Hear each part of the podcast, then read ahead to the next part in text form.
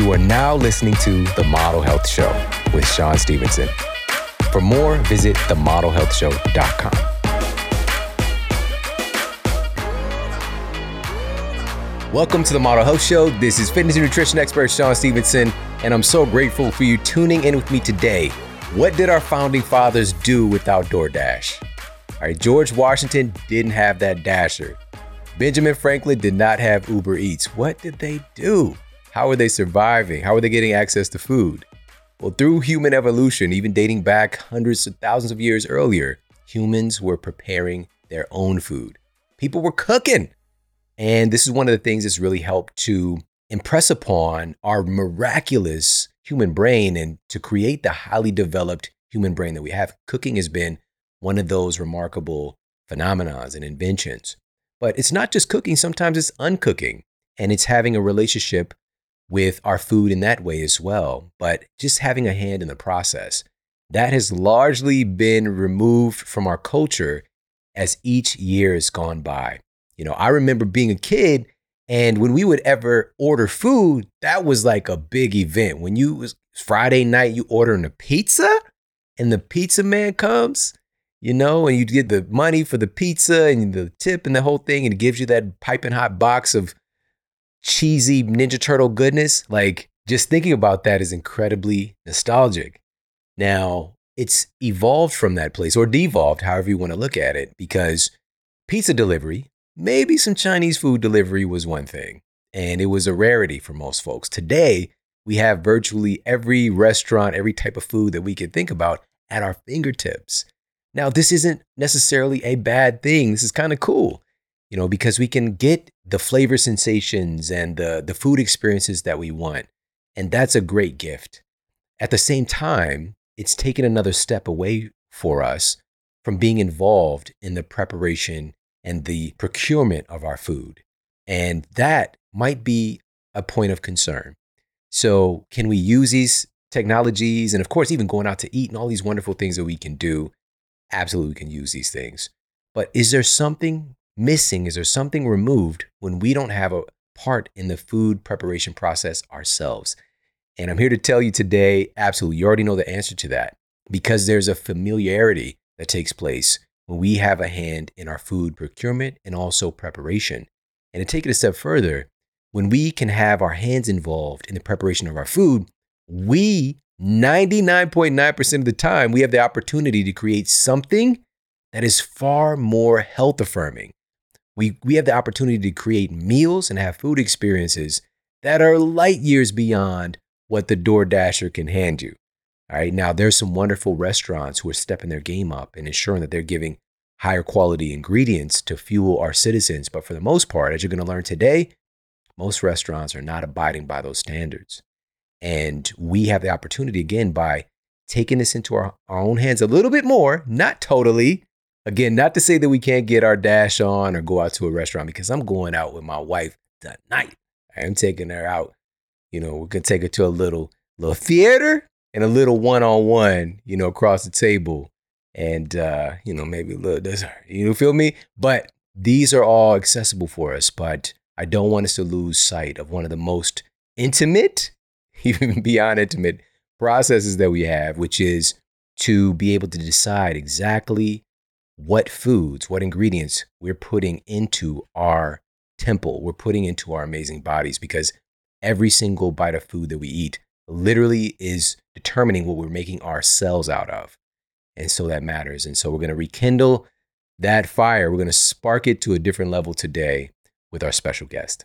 And during the episode, he actually mentions one food that I've been having a special love affair with recently myself, and it's blueberries. And one of the reasons why, I, first of all, it's just kind of a, it's a vibe. You know, you've probably had this experience where there's certain foods you're really just feeling at a certain time. And maybe that might change. But right now, I'm just really vibing with blueberries. And the health benefits are remarkable as well. Listen to this. There was a study that was published by researchers at the University of Michigan finding that blueberries potentially affect genes that control the burning of stored body fat. That's pretty remarkable. That's pretty cool. And there's some special pigments that are within the blueberry skin and the makeup of the blueberry that are rare in nature. but just in general, berries, as our special guest calls them, brain berries, have so many remarkable benefits that are really system wide.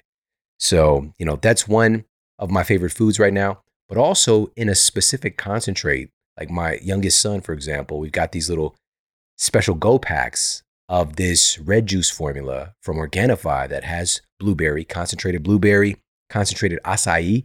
Acai is one of the highest ORAC value foods ever discovered. The antioxidant content is out of this world.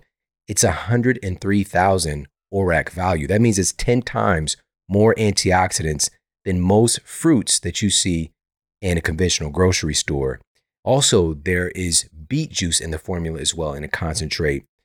And a study published in the Journal of Applied Physiology showed that drinking beet juice boosts our stamina up to 16% during exercise. Beet juice is being utilized so much for different pre workout formulas and exercise formulas for a reason. They even experienced in this particular study less muscle damage and less fatigue after the training session. So, having these combined with other super fruits, superfoods, without any added crazy sugar and a formula that tastes good, kids love it. This is what I love right now. We can upgrade things and it's all organic and get some of the same flavor sensations that we grew up with, but using real high quality superfood concentrates. So, head over there, check them out. It's Organifi.com forward slash model and get 20% off their amazing red juice formula, also their gold formula, their amazing green juice formula. Again, that's Organifi.com forward slash model. It's O R G A N I F I dot com forward slash model. 20% off. And now let's get to the Apple Podcast review of the week. Another five star review titled Thoroughly Researched and Explained by Ultimate Tomato. I appreciate how thoroughly every topic is researched and explained. It lends itself to instant credibility. I absolutely love how well thought out each episode is and how every episode seems to support each other. The seamless flow reassures the listener how passionate Mr. Stevenson is about health and how to better your life. I switched to intermittent fasting because of this podcast and immediately experienced more energy. That's so remarkable. Thank you so much for taking the time to share that and to share your voice over on Apple Podcasts. It really does mean a lot. And if you've yet to do so, please pop over to Apple Podcasts and leave a review for the Model Health Show. And on that note, let's get to our special guest and topic of the day. Our guest today is New York Times bestselling author Max Lugavere. He's been a science journalist for many years and also one of the foremost experts in human nutrition. And he's also the host of another top rated podcast called Genius Life. And he's here today to talk about his new project and some powerful insights that we can all learn a lot from and take with us in our lives moving forward. So let's jump into this conversation with the amazing Max Lugavere. My guy, Max Lugavere, you're on a mission to get people cooking again. First and foremost, what are some of the nutritional upgrades that we can see when we start making more of our own food? Such a great place to start, Shawn. I think that home cooking is one of the greatest leverage points for people to improve their health, improve the way they feel, increase energy levels, reduce brain fog, improve mental health. And the reason for that is that you can cook the same dish at home that you would pay your hard earned money for out at a restaurant, and it's going to be healthier implicitly. It's going to have fewer calories, fewer fat calories, less sodium. It's going to improve the dynamics of the relationships with the people that you're cooking with and around and, and serving to. And most importantly, I think when we cook at home, we we have control, we have agency. When you eat it out at a restaurant, who knows what kinds of oils they're using in the preparation of your food? If you're eating something that's been sauteed or fried, who knows how long that oil has been in the pan or the fryer? We know that oils like corn oil, canola oil, soybean oil, which you've talked about many times on your podcast, these oils are highly prone to a form of chemical disfigurement called oxidation, which is the least of the problems associated with polyunsaturated dominant grapeseed oils. They create um, various compounds like aldehydes are created when these oils are heated and then reheated, which we know are mutagenic. They damage the, the, the mitochondria of our cells, which are the energy producing organelles. When you cook at home, you can use fats that humans have been using for hundreds of years, like extra virgin, or if not thousands of years, like extra virgin olive oil. We've been using extra virgin olive oil for such a long time because the way you make it is you crush olives. There's uh, avocado oil, which is a close second, which is a, a from a flavor standpoint very neutral. Um, and so I think like all that combined is why we see observationally that people who eat at home more, as opposed to eating out, they have healthier BMIs, so they have reduced risk for obesity. Cooking at home reduces risk for having an unhealthy body fat percentage. So body composition is very important, right? We see that people who eat at home more have better cardiometabolic health, and all this plays a role in in brain health as well. So again, we haven't even talked about macronutrients or or anything else really beyond just cooking at home, which is I think the one great leverage point that is at everybody's disposal. But unfortunately, and what inspired me to write this book is that culinary literacy is something that we've outsourced today, right? We live in the era of specialization, and I think in many ways our brains are suffering as a result of that. We outsource financial literacy, we outsource health literacy, unfortunately, and culinary literacy, the, the, the know how to, to be able to prepare food, delicious, nourishing food for ourselves, is also something that we've outsourced. We go to restaurants now, we eat fast food when we're crunched for time, we have apps at our disposal 24 7 that within moments, whatever comfort food we want shows up at our doorsteps. But by returning to our roots, which is a very ancient thing, knowing how to cook food, um, it's going to lead to better mental health, better physical health, and and it's just going to be it's going to taste better. It's such a gratifying experience. Food is how we uh, like it's it's how we bond with one another, right? It's how we communicate. It's how we express love. And so I think it's something that we have to get back to. Yeah, that's powerful, man. You just made me think about, you know, through our evolution, even living in tribes, everybody was involved in food somehow, whether you're procuring the food, hunting, gathering, you know, processing, cooking, everybody had a hand in it, literally. And there was a closer relationship. Today, like you mentioned, you could just whip out your phone, leave your door open, and have the the DoorDash person just hand you the, you know, whatever, fill in the blank. And I haven't really talked about this, but when I lived in St. Louis, I actually moved it to an area called Wildwood, Missouri. And we are literally living out in the woods. All right. Which you would see me on the street. You're not like that guy definitely lives in the woods, you know? Um, but my grandmother, when I was a kid, she had moved back to my grandfather's, you know, uh, hometown in Piedmont, Missouri which was like, you know, they lived on a dirt road and the forest was the backyard, massive forest. Mm-hmm. Like it was just kind of in my DNA. Little did I know. And, but being out there, we, I, DoorDash wouldn't deliver there. None of these apps, it was only when I would travel to go speak somewhere could I get like Uber Eats or whatever. So I never had food delivered. I didn't really know. And even when I used the Uber Eats, I was super nervous. Like, is, are they going to find me? Like, yeah. you know, and then once we moved to LA, it's just like, oh, game on, you know, gonna make up for this because you could really get anything that you want essentially anytime with the exception of it, what you're pulling out is any type of effort on your part. Now, of course, this doesn't mean we can't go out to eat and kick it and order great food, that kind of thing, but it's getting more reconnected because there's something very visceral that's taken out of the equation. And I love that. And I want to ask you about this.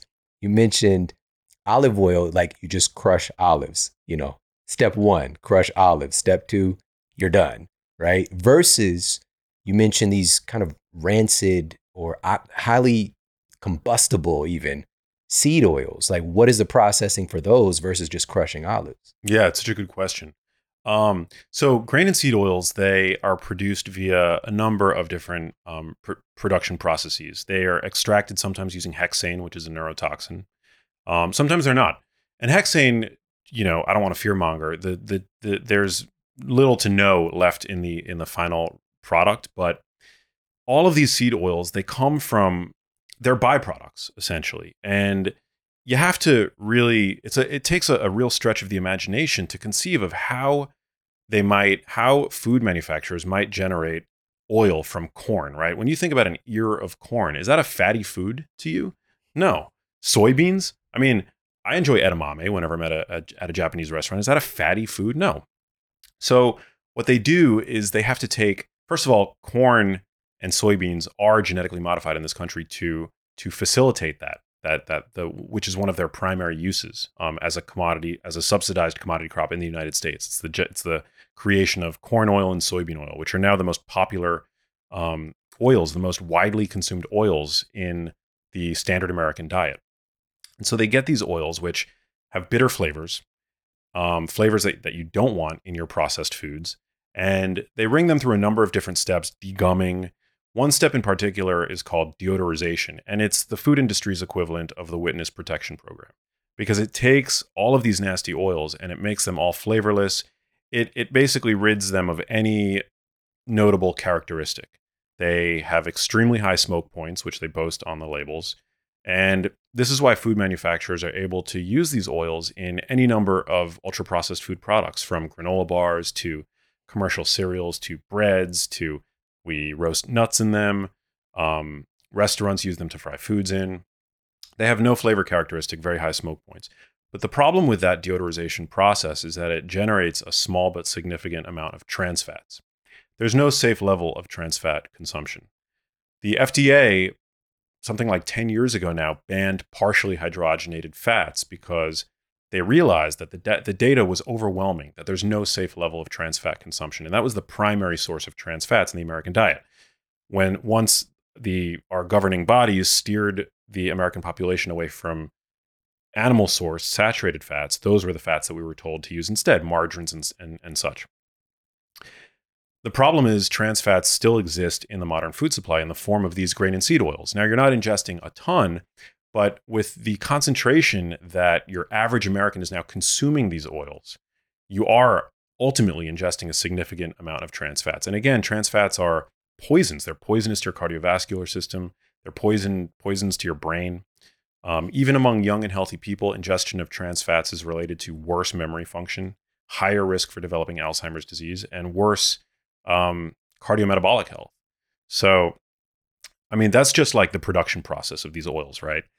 Studies show that commercially available oils, you just pluck them off of the supermarket shelves. Most of the time, they're already, they've already, uh, this process called oxidation has already um, been set into motion which is uh, again a form of chemical degradation. Oxidized oils are pro-inflammatory, um, and that's like quote unquote fresh oils. This occurs because the oils are kept usually in plastic tubs. They're clear. They're exposed to heat. You don't know how those oils have been stored prior to you purchasing them, right? And then we cook with them, so they become further degraded. They further oxidize. They various uh, oxidative byproducts are created, like aldehydes, which are not which are not healthy. Um, and so I think it's very damaging. And our our ingestion of these fats with soybean oil alone, our our consumption of soybean oil alone has increased about 2000% over the last 100 years. Over the last 50 years, adipose um, linoleic acid, so our adipocytes actually store the fats that we eat. You know, they say you are what you eat. It's literally true.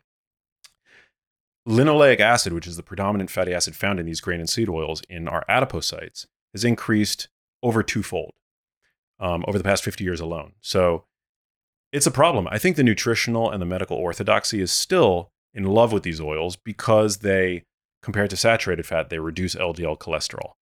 They're unable to see past that, which which I think is a problem. LDL, you know, is certainly something that we talk about within the context of, of cardiovascular risk, right? But monounsaturated fats also reduce LDL to virtually the same degree. They're much more chemically stable. They're associated with with incredibly healthful fats like extra virgin olive oil, which we mentioned, which is a staple in the Mediterranean dietary pattern, right? There's this um there's this this this irony, right? That like the Western medical orthodoxy is obsessed with the Mediterranean dietary pattern and yet also loves to promote grain and seed oils like canola oil, corn oil, and soybean oil. If you actually go to a kitchen in the Mediterranean region of the world, you won't find any of that crap.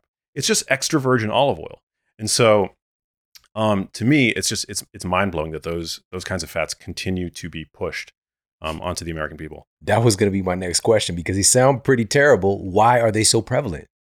Yeah, they're they're prevalent because they're dirt cheap, um, because they're they're just highly marketed, and so they've and they've got huge margins they have they boast uh, very high smoke points. It's really interesting. I think it's it's important for people to know that smoke point and the temperature at which point an oil begins to degrade and thus become unhealthy are unrelated. So a smoke point is really a culinary concern. Mm. You can take a fat like butter, which is very chemically stable, very um very uh, well adapted to high heat cooking, but it has a low smoke point because of the solids that are in the butter, the casein, the lactose you can take a butter derivative like ghee, which has had those solids skimmed off, and the smoke point shoots through the roof. Grain and seed oils have very high smoke points, but that's that, that again, that's unrelated to the temperature at which point they become unhealthy. But They've already become unhealthy through their processing before it gets into the food yeah, or yeah, to you. Yeah, yeah. Um, Cate, I mean, there was a study that I shared. Cate Shanahan uh, posted on Twitter a couple weeks ago, but it was a peer-reviewed study showing us that um, that the the level of oxidation that already exists in these products before we even get started cooking with them is is already um, worryingly high. And a damaged fat damages you. I mean, it's, fats are not like glucose, right? You you consume glucose, you get a, a blood sugar spike but if you're metabolically healthy, that sugar is cleared. It's cleared either into your muscle tissue or your liver. Your body processes it. Your body processes it, right? But the, but the, but the problem with these fats is that they integrate themselves into all aspects of your being. We store them in our adipocytes. We they get chugged around our body by our by various lipoproteins, whether they're chylomicrons or LDL lipoproteins, which um, which are related to atherogenesis. They integrate themselves into our brains. And so that's why I think making sure the fats that you're eating are healthy fats is is really important. And again, I don't like to fearmonger. The dose makes the poison to some degree, and I'm just as much a member of modern society as anybody else. I eat in restaurants. You're you're inevitably going to be prepared foods using these oils at some point, um, and that's fine. But to me, what I urge um, viewers, listeners to do is to just make sure that in your home you're, you're cooking with you know extra virgin olive oil, avocado oil. You're you're you're getting rid of the products that have these these cheaper oils because they're really not doing your your health any favors. Yeah, man, that's powerful. Now, here's the craziest part about this. You just brought this up really gracefully, even how our bodies store these things. If you think about it, we don't really store that much carbohydrate. We don't really store that much glucose or even glycogen. It's a tiny amount compared to the rest of the things that we store in our bodies. And if we're thinking about, okay, well, how do we store all this fat that we can potentially store, especially in our culture, is getting converted into fat. Like your body has this really remarkable intelligence to do this process. But when you got a fat, it's not getting converted to a fat necessarily. You know, it's a much more sketchy situation that we really don't understand yet. And so the ability for your body to integrate these fats into your tissues, like you were just mentioning Cate Shanahan, I remember she shared with me something a while back about biopsies being done on humans, you know, about 100 years ago and seeing the, the constitution of a fat cell might be 2% PUFAs, you know, polyunsaturated fats. Today, we're seeing about 25% of a fat cell from a biopsy being made of these PUFAs. Like the, the ingredients that we're making people out of has changed dramatically. So it's not just the fact, because we see the outer expression of obesity or of disease, but we don't think that the person is literally made from different stuff than what humans have evolved with. And it's just such a concerning thing because it's so pervasive. Like, unless you, it's, I would say it's at least 90% of restaurants and, of course, processed foods are going to be using these oils right now. It's shifted because I'm sure it was probably 95%, you know, but there's been a movement for uh, restaurants to kind of start to integrate higher quality oils. But the thing that we can do right now is control what we're cooking. And so that leads back to your incredible new cookbook, which is it's not just the, the oils we can upgrade, but the nutrition itself. So let's talk about that. Like if we're cooking at home, I would imagine that we could be more intentional about even the quality of the vegetables we're getting or the animal foods. Yeah, I think that's that's a super important part of the equation. I mean, I I love to talk about the the health benefits of grass finished beef, which for many people is a, is a is a luxury, right? But even even grain finished beef, which I kind of don't like promoting it because it supports the factory farm system. That's where that kind of animal protein comes from today, unfortunately. But um, even that is going to be a better choice for most people for dinner than boxed mac and cheese, for example. Um, so yeah, knowing where you're sourcing your your your your produce from, your animal products from, I think is really important. But I try to I went I took great strides in the book to not be dogmatic about food and even and even to question um, my own biases with food be, eh, by alerting people to the health benefits of even conventionally grown products, right? I think in the wellness industry, there's a lot of perfectionism and black and white thinking. You have to buy organic. Your beef has to be grass fed, pristine, grass finished from a regenerative farm, blessed by shamans, who knows what, right? Like, so, um, so for me, I have this, uh, this, this system in the book. It's like this, um, this labeling uh, system that I've devised where I go from good to better to great. And I, I think that we shouldn't let perfect be the enemy of the good. Even even a conventional egg is still a good thing to eat. You know, a conventional egg is still a cognitive multivitamin versus a Pop Tart, especially. versus a Pop Tart. yeah, yeah.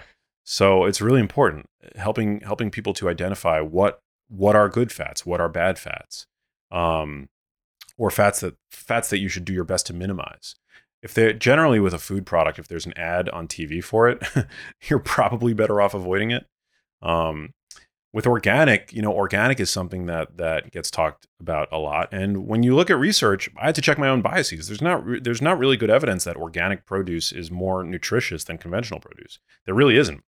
I mean, sometimes you you see higher levels of certain um, nutrients, but uh, but then you'll see higher levels of, of other nutrients in conventional. Um, so it's it's really hard to say. I, I, personally choose to avoid exposure to synthetic petroleum based pesticides. So I, I buy organic whenever I can, and whenever, in particular, I'm eating the the skin or the uh, the peel of a of a piece of produce. But if you can't access organic or you can't afford it, then don't feel bad about about not. And just just get buy your fruits and vegetables and just rinse them well. Um, so sourcing is is super important. But if you're if you're not able to source the very best of the best, you shouldn't feel bad about um, about buying and making use of whatever you do have access to. I mean, you could even go to a gas station and and there's this saying, I think Michael Pollan coined it. You don't want to fuel your body and your car in the same place, right? Mm. But um, but even even in a gas station, you can still buy canned tuna, which is a really great, super high quality protein source.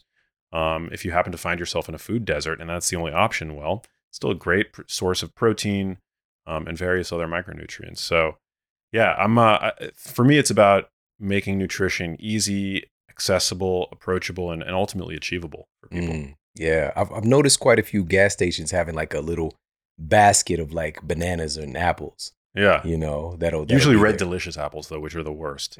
But still, I mean, Why? Why is that? well, no, they're the worst from a taste standpoint. Oh yeah, okay. yeah. I'm, I'm obsessed with Honeycrisp apples. I love them. Yeah, God, Um, there's so many. You know, yeah. there's so many. Same with avocados. People don't realize there's like hundreds of different varieties. You know, I had one guest brought me um, Johnny. Shout out to Johnny the Juicer, Johnny Juicer, and uh, he brought me this ma- this avocado looked like a papaya. It was so huge. Wow.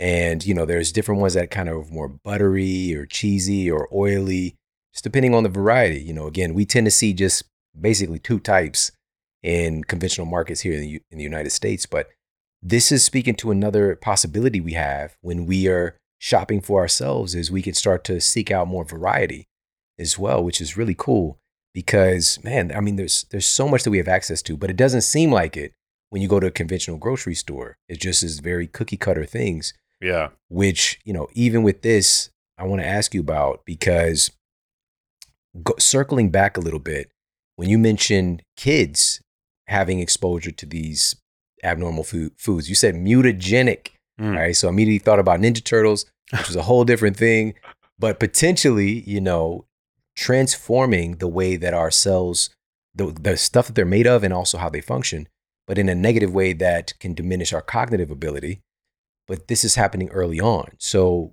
could Alzheimer's and conditions with our our brain and the health of our brain could they be starting really early in life versus what we tend to think is that there's an onset later in life and then boom you have the the disease. Yeah, that's why nutrition is so important across across the age spectrum. Um, I mean, unfortunately, now hypertension is developing in children, in adolescents. Obesity rates of childhood obesity are out of control, and we know that conditions like Alzheimer's disease, Parkinson's disease, they begin in the brain decades before the first symptom. I mean, Alzheimer's disease in particular, by the third decade of life, you're already showing signs in the brain if you're genetically at risk for Alzheimer's disease that are that are associated with that condition. Reduced glucose metabolism in the brain, for example, called hypometabolism.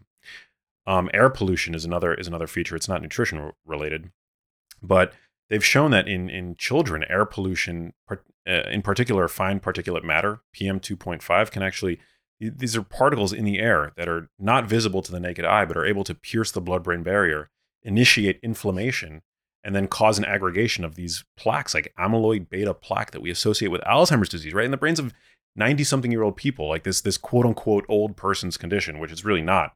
Um, but we see this now in, in younger people that are that are living in, in heavily polluted areas. Food plays a major role. I mean, we know that the foods that you eat provide the building blocks that your brain uses to create healthy new brain cells. Supple brain cells that have the, the characteristic of membrane fluidity. So, having brain cell membranes that are fluid um, is really important when it comes to how your neurons are able to communicate with, with one another. And fats play a role in that. So, making sure they are eating adequate omega 3 fatty acids every day, but preformed omega 3 fatty acids. This is sort of an inconvenient truth that I think a lot of vegans have to come to terms with that plant based forms of omega 3s um, are not very bioavailable. And the ability of our bodies to convert plant based forms of omega 3s to their usable forms in the body, to docosahexaenoic acid or DHA and eicosapentaenoic acid or EPA, it's a it's a complex biochemical process utilizing what are called fatty acid desaturase enzymes. It's very it's very it's not efficient, and the the efficacy of our bodies to do that to to to carry on that process differs from person to person, gender to gender, um, genetic background to genetic background. And so, uh, a plant based source of omega 3s, you're, you're probably not influencing the amount of DHA that your brain has access to at all. So we know that we underconsume omega 3 fatty acids. And then going back to the fat issue, when we overconsume grain and seed oils, one of the other problems with them is that they compete for those same enzymes, those same desaturase enzymes. And so by overconsuming omega 6 dominant fatty acids, we're further handicapping our body's ability to generate omega 3 fatty acids from these plant based sources. So we have to continue to eat foods like fish. Even though we know that our oceans are becoming increasingly polluted. Still, to this day, the benefits of eating fish outweigh the risks. And it's those omega 3 fatty acids, DHA fat in particular, that keeps your brain cell membranes nice and supple and fluid so that the receptors for various neurotransmitters, serotonin, involved in having a healthy mood, dopamine, involved in feelings of reward, acetylcholine, which is important for learning and memory, receptors for those neurotransmitters have to bob up to the surface of the cell membrane, and they re- they rely on that on that characteristic, right? That that membrane fluidity in order to do so. On the other hand, it's inflammation that actually makes cell membranes more rigid, and inflammation is often wrought by overly sedentary lifestyles, exposure to modern toxicants, again, over consuming these these grain and seed oils. It's not the grain that grain and seed oils are necessary infl- inflammatory in the sense that you consume them and you're going to see you're going to see a, a an increase in inflammatory biomarkers, but they provide the precursors for your body's inflammation pathways. So when you do confront an inflammatory stimulus, um, it's you know it's my hypothesis that that that that you're going to see an over response, and we all are confronted with inflammatory stimuli, right? Whether it's exposure to toxicants, or we we get injured somehow, or pathogenic threat, um, what have you. So making sure that we continue to supply our brains with with these building blocks from from fresh whole food sources or supplements, fish oil, for example, algae oil, really important. And then and then also for young people, for older people, you also have to provide your brain with protector molecules. Because again, stress is inevitable, right? Vitamin E is one of the most important. It's a fat soluble antioxidant, um, which consumption of, of foods rich in omega in uh, in vitamin E associated with better cognitive aging, reduced risk for cognitive decline.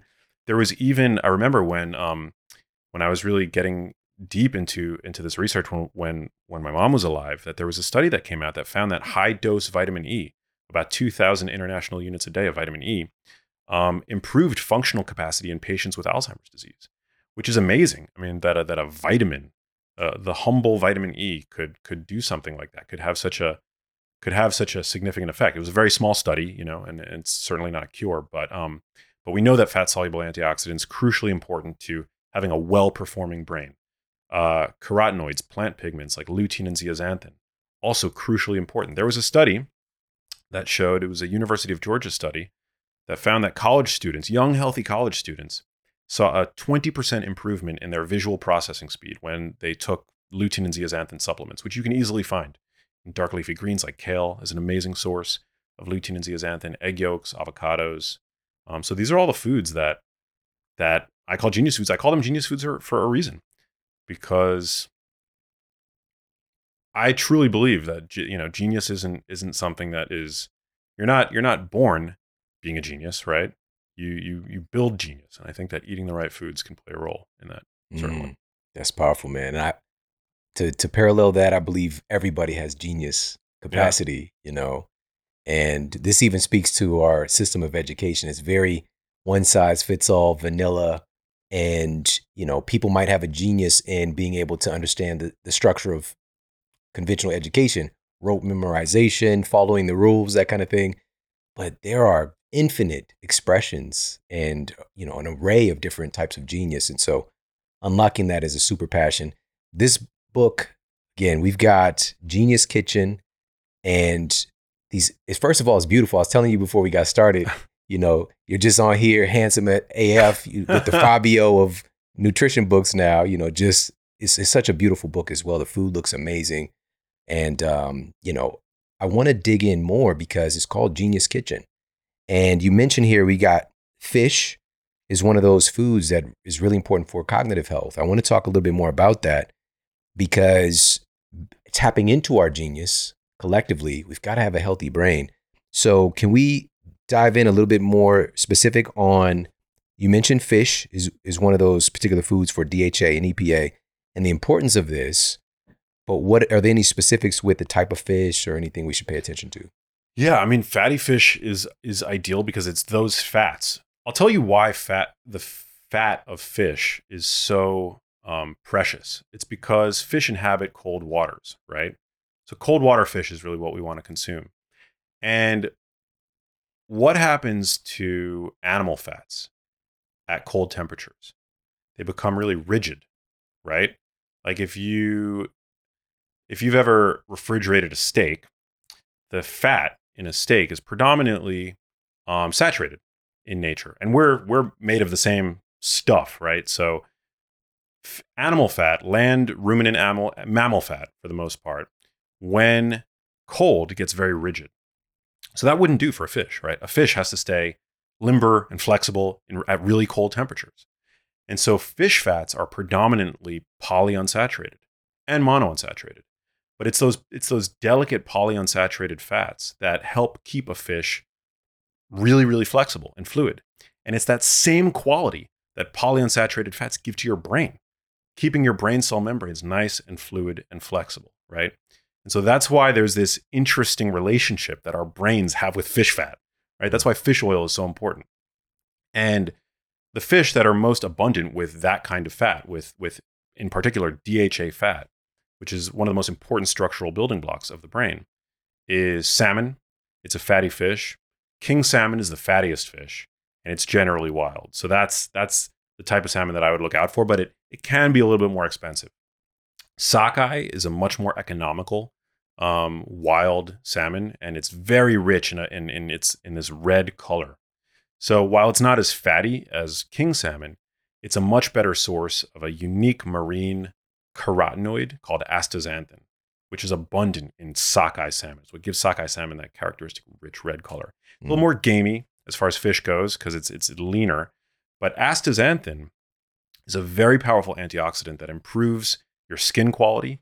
It's it's powerfully protective to eye health as well as brain health, and it's actually one of these supplements that I've been um, taking for 15 years, even before Mhm. I got started doing what it is that I'm that I'm currently doing. Um, astaxanthin was one of those. I just I went down a research rabbit hole, and I I the the the benefits of it were so impressive to me, and it's one of the reasons why wild salmon is so so great for you. Um, if you don't like salmon or you uh, for whatever reason don't have access to it, um, sardines are another another great source of uh, preformed omega three fats. They're also low on the food chain, so very low exposure to mercury. Salmon is also pretty low low mercury food, but um, sardines are great. They're a sustainable fish. Um, they're just they're they're plentiful. They're tiny. When they have bones in them, that that actually is a great source of calcium. Also selenium, which is a powerful um, brain antioxidant, also important for thyroid thyroid production, uh, a viable source of vitamin D. So sardines are great. But I would imagine we want them packaged in a good oil. Or, Yeah. You know, in water. Yeah, I'm glad you brought that up. So I, um, yeah, you, unfortunately, you'll still find a lot of sardines that come with these really unhealthy oils, like soybean oil and the like. And so, um, you want to make sure that your sardines, if you're buying canned fish or any any kind of canned fish, comes either in in water or extra virgin olive oil. Um, sometimes you can find sardines in like marinara sauce, which is actually actually pretty good. Um, so sardines are great, but at the end of the day, observationally, people that eat fish um, seem to have better health. And the fish that most Americans are eating is not, again, it's not pr- pristinely sourced and and and what have you. So just eat fish at the end of the day. I think is is the is the is the proper take home here. It's it's so beneficial. It's a great source of high quality protein. Women who eat more fish, their offspring come out with with stronger um, cognitive abilities. Yeah. this Um, is well documented. It's so nuts when you Yeah. think about that. Because the baby is going to just siphon DHA and EPA, whatever the mom has available. Yeah. You know, and if you could provide more, it's just so nourishing for the developing brain for sure. Yeah. It's uh it's awesome. I mean, and and most of the fish now that we get come from sustainable fisheries like there's the question of of sustainability which I know comes up. We've had to scale our food production to to support a growing population dramatically over the past 100 years. So mistakes have been made. I mean, the, none of our the systems that we currently have in place are perfect, but um but they're getting better all the time and I think um when you buy from reputable supermarkets that that helps to support these um the the progress on that front. Yeah, super powerful stuff. Got a quick break coming up. We'll be right back. Mental performance is more important than ever, and there are specific foods that are proven to enhance our cognitive abilities like few things can. A study published in Advanced Biomedical Research found that royal jelly has the potential to improve spatial learning, attention, and enhance our memory. And to add to that, it was found to be antimicrobial, anti tumor, and anti inflammatory. One of the biggest issues we're facing with cognitive decline, with diminishing brain health, is neuroinflammation, specifically hypothalamic inflammation, with our hypothalamus being a master regulator of our endocrine system and our nervous system. And addressing this helps not just our brain work better, but our body working better as well. Royal jelly has also been found to facilitate the differentiation of all different types of brain cells. And to top it off, researchers in Japan discovered that royal jelly has the power to stimulate neurogenesis in the hippocampus. This is the memory center of the brain. Very few things ever discovered have been found to be able to do this. This is the power of royal jelly. Royal jelly has been prized for centuries for all of its metabolic and cognitive benefits. But this is just one of the most remarkable superfoods for the brain. Another one of my favorite things is Bacopa, a randomized, double blind, placebo controlled human trial, the gold standard of clinical testing, published in 2016, found that after just six weeks of use, Bacopa significantly improved speed of visual information processing, learning rate, memory consolidation, and even decreased anxiety in study participants. Now, I've got both of these powerful superfoods together in one of my all time favorite nootropics, and it's called Be Smart from the incredible folks at Beekeepers Naturals. They're dedicated to sustainable beekeeping. That's where this amazing royal jelly comes from to deliver the cleanest, most bioavailable forms of bee products. And they're committed to third party testing for over 70 pesticide residues commonly found in bee products, with some of the most pervasive offenders being things like DDT, that's again commonly found in bee products. They also test for a wide variety of other things commonly found in bee products that a lot of folks don't know about, like heavy metals like arsenic and lead, and also testing for E. coli and salmonella, and things that you do not want coming through with the incredible bee products that we're trying to get and get the value from. We don't want toxins and poisons coming along with those things. So, so I'm a huge fan of Beekeepers Naturals, and my favorite thing, my favorite nootropic is Be Smart from Beekeepers Naturals. Go to beekeepersnaturals.com for 15% off the Be Smart, and all of their other incredible products. You've got to check out their superfood honey as well. It's amazing.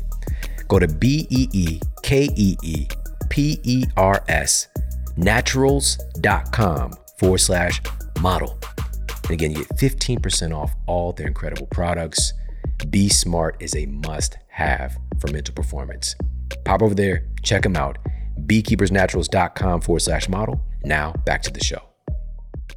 So we've got fish, specifically fatty fish, and I would imagine you've got a good fish recipe Oh, or bunch. two in the book for everybody. Which again, just even looking through the pages, you start to get a little bit hungry. Um, so we got fatty fish as being one of these really important foods for our brain health and cognitive function. So you mentioned vitamin E as well a little bit. What foods can we find a good source of vitamin E?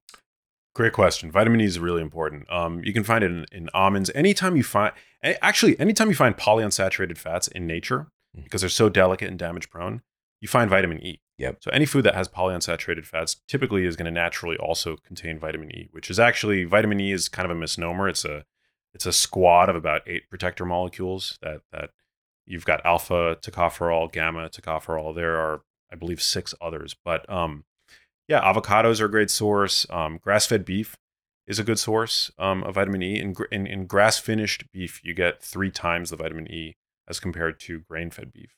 Um, I believe egg yolks are a, are a decent source of vitamin E. Um, wild fatty fish. Uh, it is a it is a pretty abundant um, antioxidant in nature. Although still today, I believe ninety percent of people don't consume um, the daily recommended amount of vitamin E. Unfortunately, because we're not eating whole foods anymore, right? We're eating ultra processed packaged foods. So yeah, so I, I go into all that. I actually I in the book I break apart each food component. I talk about dairy. Um, I talk about salt. Actually, dairy is an area where my views have kind of evolved um, over time. I don't know. Are you a, dairy fan? Huh. That's like uh it sounds a little bit like an oxymoron, you know. Um, you know, it's again, my views have evolved, but for me it's just looking at humans have been consuming dairy for again, thousands of years. Not typically from, you know, cow, but it could be goat, Yeah. sheep. People out here milking camels for centuries, you know. And but I think it really boils down to where it's coming from and your unique microbial health and you, you know your, just your your genetics how it's lining up with those things. I think that for most folks they can do well with a little bit of dairy, but it's been so vilified that it's kind of a sketchy situation to even talk about because it can be so damaging as well on the other side. It could be something that is definitely driving uh, allergic conditions. yeah. You know, I when and I'll I'll tell you this true story. I completely transformed my health, age of 22, you know, going from this advanced degenerative spinal condition when I was 20. And I I was looking and feeling good, but I still had these allergies, like seasonal allergies would get really bad, hay fever. I had a history of asthma. You know, when I was a kid, I would be hospitalized occasionally with, with asthma. And when I stopped eating dairy, when I pulled that out of my diet, because I was trying to upgrade the dairy that I was getting, I was getting organic dairy, you know, but I still would, I constantly had like a mucusy thing going on as well and like spitting, you Oh, know, yeah. like this is so crazy. And my wife, I, you know, we were together at the time. I was just like, how did you deal with me? Like kind of just having that little thing. But anyway, so I pulled dairy out of my diet and I haven't had an issue since. Like no allergies, no asthmatic symptoms. And, you know, it's been years and years and years have gone by. And, but here's the thing when I, I can have a little bit of certain types of dairy, but if I teeter a little bit too far, I start to get like a little bit of, you know, a little something going on Wow. you know so my body's more sensitive to it but because i'm overall healthier i think that ultimately it's still it's the stuff we're making our system out of the health of your microbiome so that was like a loaded question loaded answer for me but you just said your views have evolved as well so let's talk about that Yeah, I've become sort of a fan. I've become a bigger fan of dairy fat. Um, I mean, I've been a fan of dairy protein for a long time because, from a biological value standpoint, dairy protein is pristine. It consistently ranks among the top quality protein, highly digestible, uh, found in nature. I've been a user of whey protein isolate for some time, which actually, even for people who are dairy sensitive, whey protein is um, usually pretty well tolerated because, uh, especially whey protein isolate, um, because it's largely free of any lactose. And casein. Casein is the other type of dairy protein that's usually skimmed off with the production of, of whey protein. But dairy fat is a really interesting. Um, I- I've become really interested in dairy fat lately, and I've started putting heavy cream in my coffee because uh, dairy. So dairy, you got to think like what what is the purpose of dairy? It's to grow an animal, right? I mean, in the in the context of a cow, it's to grow a calf into a into a into a into a cow. But what is the organ? What in particular? What is the organ that's under the most rapid growth and development? It's the brain, right? So if you actually look at what dairy fat has in it, it's got some really interesting brain protective molecules that um, I think I don't know may may potentially play a role in in helping us procure better brain health. In particular, in dairy fat, dairy triglycerides are encapsulated by what's called milk fat globule membrane. And milk fat globule membrane, it's basically like a bubble that encapsulates these fats to make the fats soluble in water, right? Because dairy is this like natural, beautiful emulsion of, of oil and water, is essentially what it is. But the fats stay solute in the water due to this, this, this membrane called milk fat globule membrane. And milk fat globule membrane is literally composed of phosphatidylcholine, various phospholip, various proteins, phospholipids, but one of them is phosphatidylcholine, which we know is a really important building block for brain cell membranes as part of the phospholipid bilayer. bilayer. So phosphatidylcholine plays an important role there. It's also a source of a compound called sphingomyelin, which is an important component of myelin, which is the insulation of our of our it's the myelin sheath sheath. It insulates our neurons and it's degraded in conditions like multiple sclerosis. So there have actually been studies that have shown that feeding infants milk fat globule membrane leads to a, a significant improvement in cognitive function when compared to not feeding them milk fat globule membrane at all. It's a natural component of milk. So I mean, we there it's in human milk, it's in it's in bovine milk, obviously. So I think it's potentially really good from a brain health standpoint if you can tolerate dairy. And I'll admit that, you know, 75% of the global adult population is lactose intolerant, but if you can tolerate dairy fat, heavy cream is an example of a dairy fat that has virtually no lactose or casein in it. So very well tolerated, even butter. But butter is different in that the churning of cream, which is how butter is made, disrupts milk fat globule membrane. So there's no milk fat globule membrane in butter. And that's actually why we see that butter can cause an increase in LDL. So butter actually is processed by our body differently than cream, even though they both start out as the same base ingredient. Butter has a characteristic that makes it potentially more atherogenic, whereas this milk fat globule membrane protects the fatty acids, and we we it seems that we digest them differently than we do butter, and we're just we're still trying to figure out sort of why, but that explains why the, why we have this paradoxical finding with relation to dairy fat that people who consume full fat dairy seem to be protected against cardiovascular disease as opposed to low fat and fat free dairy right? Because for the past few decades we've been told over and over again saturated fat clogs our arteries it's not good for our cardiovascular health right? And it's true to some degree that saturated fats do cause your LDL levels to go up but that's not the case with dairy fat with the exception of butter so um so yeah, so I've I've been sort of like that's why I started putting heavy cream in my coffee now um, instead of butter, which I, I was doing for for a little bit. Um, and yeah, and I also because I go down these rabbit holes like you do, Shawn. I uh, I couldn't stop. Right, like like once once I was like making all these like discoveries, I wanted to see if there was any relationship between dairy consumption and um, reduced risk of cognitive decline because that's my my passion. I, I have a familial risk factor for for dementia because of my because of my mother. And there was this paper that was it was a you know it wasn't it wasn't the highest quality paper, but it was published by this researcher whose work I've been following for a while. This guy Auriel Willette, who's published a lot in the past about um, the relationship that nutrition has to brain health. Mm. And he found it was a food f- frequency questionnaire um, study that associated um, various components of, of subjects' dietary patterns with their brain health over, over a period of time. And it found that among all dietary components, dairy seemed to be the most dairy consumption seemed to be the most protective against cognitive decline. Mm. I wouldn't um, place money on that yet. You know, more more research needs to be done, but um, but yeah, very interesting. Yeah, interesting I mean, stuff. we've got to maintain an open mind with these things because, again, your thoughts about it have evolved. So, so have mine. And basing it more experientially, of course, what feels good for you, and also paying attention to what the the real data says, and Yeah. not just a certain vanilla flavor of data. This is how it is. Whenever, whenever somebody says that this is the end all be all, that's when you need to have a big red flag popping up. You know, and even with if we're thinking about the the allergenic factor for the dairy. It might be for folks you mentioned, you know, having the ability to break down the sugar, right? Lactose intolerant, the lactase enzyme. It's the the the carbohydrate fraction. What about the protein fraction? Maybe that's okay. What about the fat fraction? Maybe that's okay. Um, but also, we've got to keep in mind too, humans are milk drinking creatures. Like that's our first food is milk. And so, of course, the the thought will come up, the argument will come up. Well, humans are the only animal that drink milk from other animals. Have you ever sat out some milk for a kitty? Because guess what? That cat's gonna be all over it. You know, same thing with the dog. I just saw a video the other day.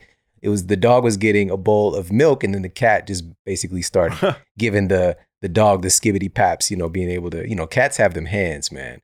Um, you have a cat. I have a cat. You're a cat. guy. I'm a cat. Yeah. yeah. So I never never would have thought, but yeah, no, I have, she's she's like a dog cat though. She's very very personable.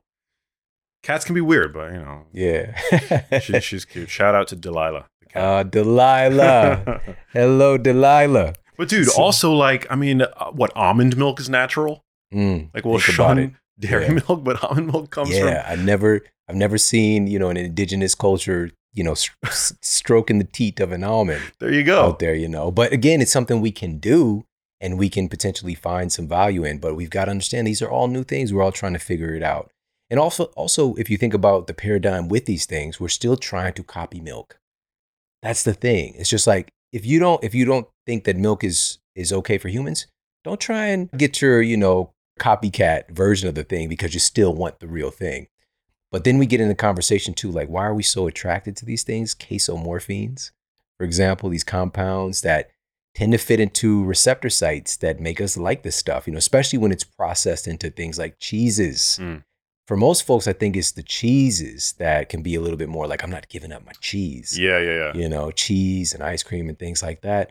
But again, we got to put this stuff in a context, what feels good for you, and not to judge other people because if it works for them, it works for them, you know. And I love this about our our message has a mutual uh, congruency there, you know, and it's just being more inclusive with these things. So we've got fatty fish, we've got vitamin E rich foods, we've got dairy coming in with the surprising pick. Let's cover another. What's another great food for our cognitive health that you have a recipe for in the book? Ooh, man. Another well, I'm a big fan of um one of my favorite recipes is a it's actually a berry recipe. Um I'm a huge fan of blueberries. Um brainberries. Research shows we there was a, a, study, the nurses health study that provided all this data. It's been mined in a million different ways, but we've seen that people who consume about a serving to two servings a week of berries, whether they're blueberries or strawberries, have brains that are younger by about two and a half years. Um, and we know that berries are a low sugar fruit, um, but in particular, blueberries provide anthocyanins, which are the pigments that um, have actually been shown to accumulate in the memory center of the brain and act as protector molecules. So, the memory center of the brain, the hippocampus, is the first structure to be affected by Alzheimer's disease. It's how we process and store our memories. And blueberries seem to provide this compound, as uh, uh, the the anthocyanin complex, that is very protective, seemingly, of that of that structure. There have also been another a number of clinical trials, small, admittedly, but that have shown that blueberry extract can improve cognitive function um, in people. Uh, one of my friends, Robert Krikorian, is a researcher who's who's published on some of that work. And so I have a recipe in the book that combines blueberries with another genius food, dark chocolate. Um, and I show people how to create these fresh blueberry, these these dark chocolate covered fresh blueberries that combines both. These are bomb. Kids love them, by the way. So all you do is you melt down a, a bar of chocolate. You throw in a little bit of coconut oil to help emulsify the chocolate. Um, you get some fresh blueberries, rinse them off a little bit, dry them, throw them in the pot. Not at a, you don't want to cook the blueberries. So you want to make sure that the temperature is just low enough to melt the dark chocolate. And you cover the blueberries entirely in the chocolate. You put them out on a baking sheet with parchment paper. And then you sprinkle a little bit of uh, flake salt on top. You throw them in the fridge. And after the chocolate has reconstituted, solidified, you get this like incredible chocolate candy shell encapsulating these these amazing blueberries that like explode in your mouth when you eat them with this like little hit of like sea salt on top. Mm. And chocolate is amazing because it's rich in compounds called flavanols, a good source of magnesium, which we know half the population doesn't consume adequate amounts of. Um, it's been shown to support cognitive health. Regular chocolate consumers have better better memory memory function, and um, and so yeah, so it brings those two together, and then you throw a little bit of sea salt on top, which is like the uh, the icing on the cake, so to speak. But um, salt is another one of these like really important nutrients that has been demonized over the past couple of decades. We've been told to avoid it. Um, that that eating too much is bad for our blood pressure. Ironically, the number one source of dietary sodium in the American diet are bread and rolls. When was the last time you heard a dietitian say avoid bread and rolls? Usually they'll say don't salt your food.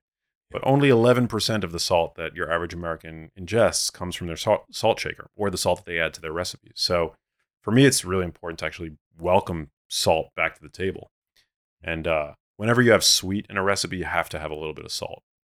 It just um, it just makes the sweetness pop. So that that's one of my favorite favorite recipes. It's one of the easiest recipes in the book. Um, kids love it. It's addictive. Awesome, man. We talked about some of the nutritional upgrades that we get when we prepare food like this. And we talked about an upgrade with the oils, obviously. We talked about an upgrade of ingredients. But if you could, let's talk about the upgrade in a skill set that can actually help us to survive, you know, yeah. because again, cooking and spending time preparing food, putting our stuff together has been slowly disintegrating in our culture, especially here in the United States. So, what made you want to write a cookbook right now? And has this rekindled a relationship for you with spending more time preparing food?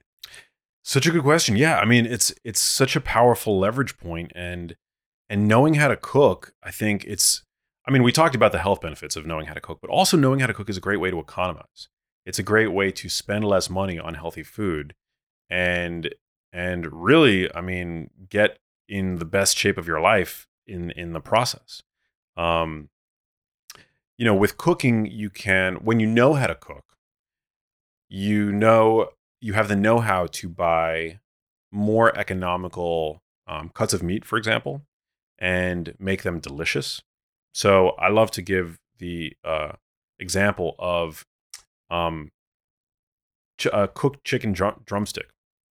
I don't know how many times I've gone even to a restaurant and I've bitten into like a chicken leg, right? Or chicken thigh or what have you, and it's just undercooked. Like, I mean, it might be cooked to the point of food safety, but you still have like collagenous tissue, connective tissue, tendons. You need to cook meat low and slow in order for collagen to break down into gelatin. That's how the best briskets in the world are made. That's how ribs are made. Some of my favorite foods and um and people need to know that parts of the animal that are closest to the joint contain collagen right and it's it's those parts of the animal they contain that contain four times the collagen of white meat breast you know chicken breast for example. And so you need to cook these items low and slow.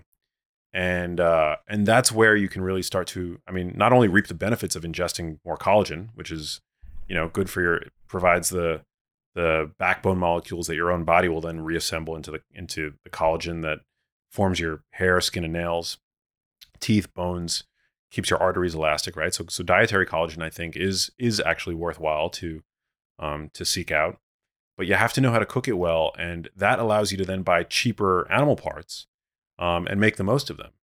Like chicken breasts are great, but they're it's just protein. There's like very little aside from the protein. There's very little nutrient density. Whereas chicken dark meat, you know, you've got that collagen. It's a good source of vitamin K2. Um, you can buy the whole chicken, which is the cheapest way to purchase chicken, or you could purchase the legs, you know, by themselves, and they're always going to be cheaper than than buying the chicken breast. You can also, when it comes to red meat, you can buy cheaper cuts of the cow, and cheaper cuts of the cow typically why they're cheaper, they're less desired because they tend to be tougher. But what do you think brisket is? It's just one of these cuts that really benefits from low and slow cooking. So I think that that's that's one of the cooking tips that I offer in the book is like people really need to know, people really need to um, slow down when it comes to not just cooking, uh, but also eating.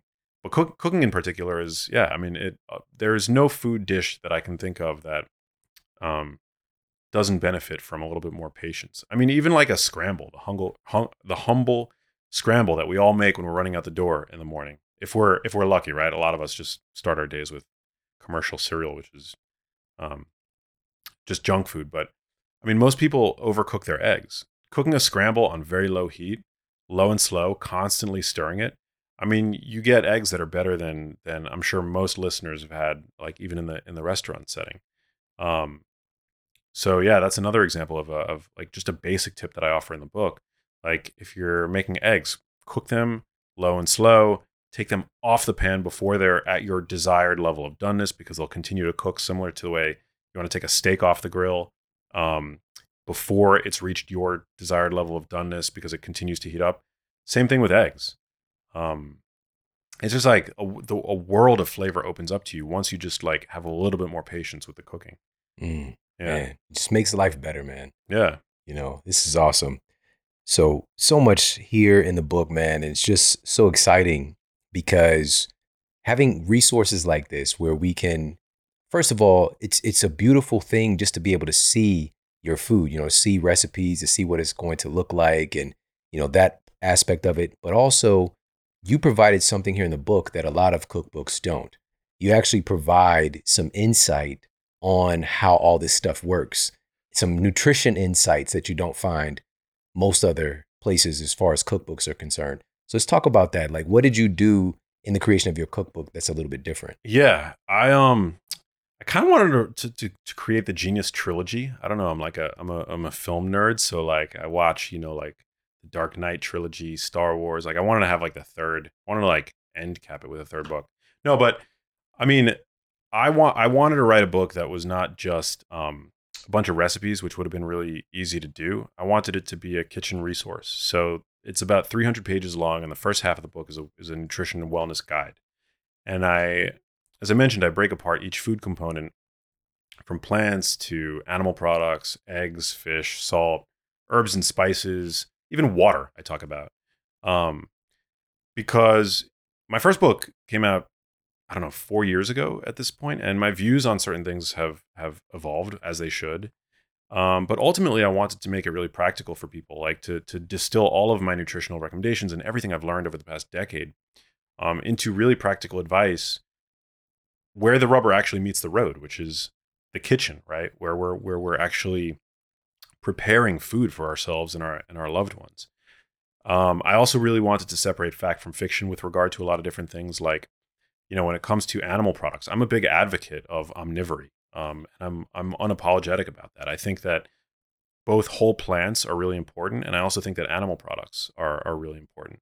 With regard to animal products, I mean, one of the reasons why I think I'm so passionate about this is that my mom was a, ve- uh, a vegetarian, and my mom had very poor health. My mom, you know, as you know, at a young age developed dementia, and later on she developed uh, cancer. It was, it was it was horrible, and and I think that because of my mom's diet, which was also influenced by the media and everything that she was hearing about how to live a healthy life, avoid fat, dietary cholesterol, things like that.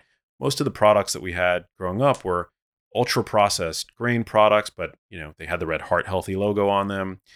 We used a little bit of extra virgin olive oil, but we shied away from animal fats. And I, will always remember the big tub of uh, corn oil that we had by the stove. All of our all of the sautéed or fried dishes that my mom made for us as a kid um, were all made in that in that corn oil, right? So, um, so I think that by getting back had my mom had adopted a, a, a, more balanced diet that was inclusive of a wider array of animal products, that she would have been better off. Now, my mom was a big animal rights advocate. I'm, you know, I, I definitely like respect my mom's choices, and it, and what she developed wasn't her fault, you know, and uh, and nor is it the fault of anybody who develops any of these kinds of conditions. But I mean, animal products like grass-fed beef, it's one of the most nutrient dense categories of foods that we have available to us. And I think even the ethical argument it isn't really sound in the context of the standard American food environment. If you're shopping in a modern supermarket um, and you're buying only plant foods, you're not somehow um, indemnified from the damage and the exploitation and the death that modern food production um, that the effect that that has on on local and global e- ecosystems. There was a a, a um, a, research calculation that I cite in Genius Kitchen that even plant agriculture is is potentially responsible for up to seven billion animals live animal lives lost every year, which is on par with what animal agriculture um, is responsible for. This is due to the widespread tilling and monocropping of land that decapitates innumerable rabbits and field mice and squirrels and you know plants the, the, the spraying of herbicides and pesticides affects birds and the runoff affects fish. So there's blood on on all of our hands unfortunately. And the way to change the system in my view isn't to opt out entirely. It's to vote with your wallet for a, for the system that you want to see. And um and so i sort of like go into that in the animal section and then with plants i talk about that. I, I go into every category of food and just sort of like break apart my rationale for why this should be included in your in your in your diet. And um and yeah, I'm very proud of, of I guess how it's how it's come out. Yeah, man, I'm I'm very happy for you, man. This the trilogy is complete and completed in a big way.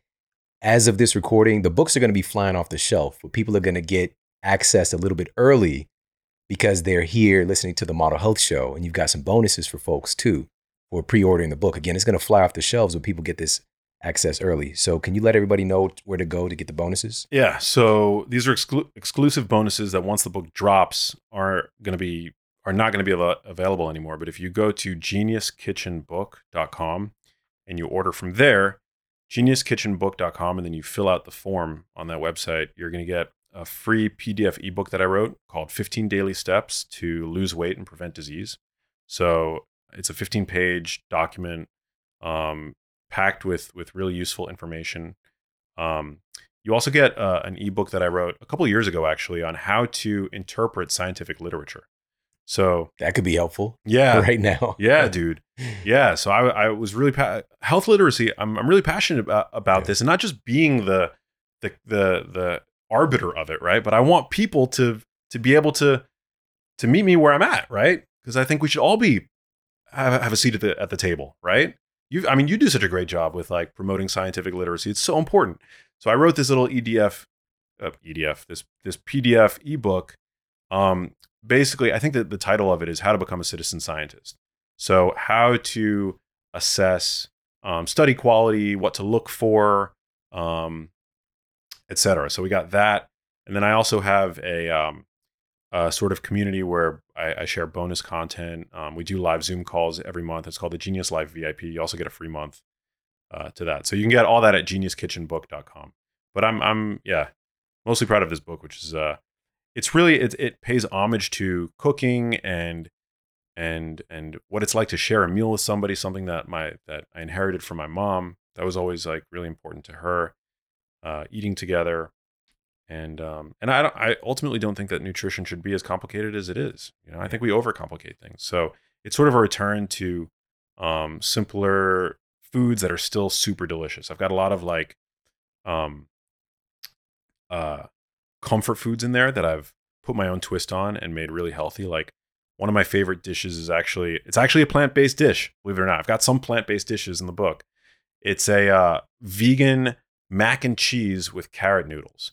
So we use carrots as the noodle. You can use a spiralizer, and we've got this amazing, amazingly indulgent um, cheese sauce that tastes like like the box, you know, Kraft mac and cheese that I grew up loving as a kid.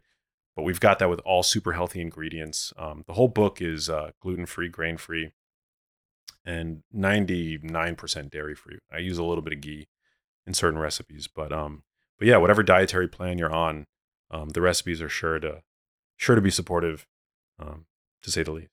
Yeah, it's another great resource to add to our superhero utility belt. And again, to get those bonuses, geniuskitchenbook.com. Go there ASAP. Take advantage. Those bonuses are awesome. And again, this book is going to be flying off the shelf. Get yours ordered and be ready to make some delicious meals, to get healthier. And it's a great time to do it, man. And thank you so much for coming by to hang out with us again. My brother, thank you, man. I really appreciate it. My pleasure. Max Lugavere, everybody. Thank you so much for tuning into the show today. I hope you got a lot of value out of this. This is a mandate for us. The new mandate is to improve our nutrition, to improve our relationship with our food, because it's truly what is making our body. We get to choose what we're making our body out of. So, having a little bit more connection is obviously going to be pointing us in a healthier direction. So, you know, and also this is one of the things that we strive to do is to be more inclusive and also to keep an open mind and understanding that things change as far as our understanding of nutrition in the human body. But I think that one of the most powerful and primary tenets for us to keep in our back pocket at all times is that if in doubt, look at what humans have been doing the longest. What has helped humans to reach that status where we're the apex, you know, of creatures here on the planet? And has enabled us to have such a remarkable complex brain that enables us to you know do all the things that we've done in the world. And just even to pivot off of the conversation around milk for example got milk? Man milk has messed a lot of people up to be 1000 but at the same time many different civilizations have thrived having access to milk and dairy products. You know my wife being from kenya she's from the kikuyu tribe also a lot of people know about the Maasai tribe, right? And the Maasai, again, they don't have these crazy rates of obesity and heart disease and diabetes and all these things. These are virtually irrelevant, non existent in their culture. And their diet, a major part of their diet is milk. You know, so we can't completely vilify something because of a belief system that we have, and also because it might not work for us we have to keep all this stuff in context because again we could say that humans are the only animal that drinks the milk of another animal. I gave the example of kittens and you know and puppies and any other animal really they get some access to some milk. They're getting their they're getting their sip on. But also if we say that humans are the only animal that does a certain thing humans are the only animal that cooks right? If we could play that game all day there's a lot of things that we do differently than other creatures. And so and I'm saying this because these are the things that I thought. These are things that I would say, you know, because it just made sense. But it was surface level. It was a surface level understanding because everything has its place. And there's this beautiful life cycle and association that human beings have with the planet, have with other creatures and nature, if we can see it, if we can rekindle that relationship, because it's there, it's present. We can't run from it unless you leave the planet. But even when you leave the planet, guess what? You're taking you with you. You're taking Earth with you because you're made from the Earth. You know, but so it's being more aware of this process and this power that we have. And so there's so many wonderful foods and varieties and things that we have access to that we can explore. And that's the beauty of it all. And that's what I want to implore you to do moving forward. Open up your mind and your palate and your experience. Let's get our hands on some food. All right let's get our hands more involved in the food preparation process. All right. So I appreciate you so much for tuning into the show today. If you got a lot of value out of this, please share it out. You can send this directly from the podcast app that you're listening on, whether it's Spotify, whether it's SoundCloud, Apple Music, whatever the case might be. Shout out to everybody listening on iHeartRadio. I appreciate you. And of course, you can share this on social media. Take a screenshot of the episode. Tag me. I'm at Shawn Model on Instagram and on Twitter at the Model Health Show on Facebook. I appreciate you so much for tuning in. We've got some incredible episodes, interviews, powerhouse masterclasses coming your way very soon. So make sure to stay tuned. Take care. Have an amazing day. I'll talk with you soon. And for more after the show, make sure to head over to themodelhealthshow.com. That's where you can find all of the show notes. You can find transcriptions, videos for each episode. And if you got a comment, you can leave me a comment there as well. And please make sure to head over to iTunes and leave us a rating to let everybody know that the show is awesome. And I appreciate that so much. and take care. I promise to keep giving you more powerful, empowering, great content to help you transform your life. Thanks for tuning in.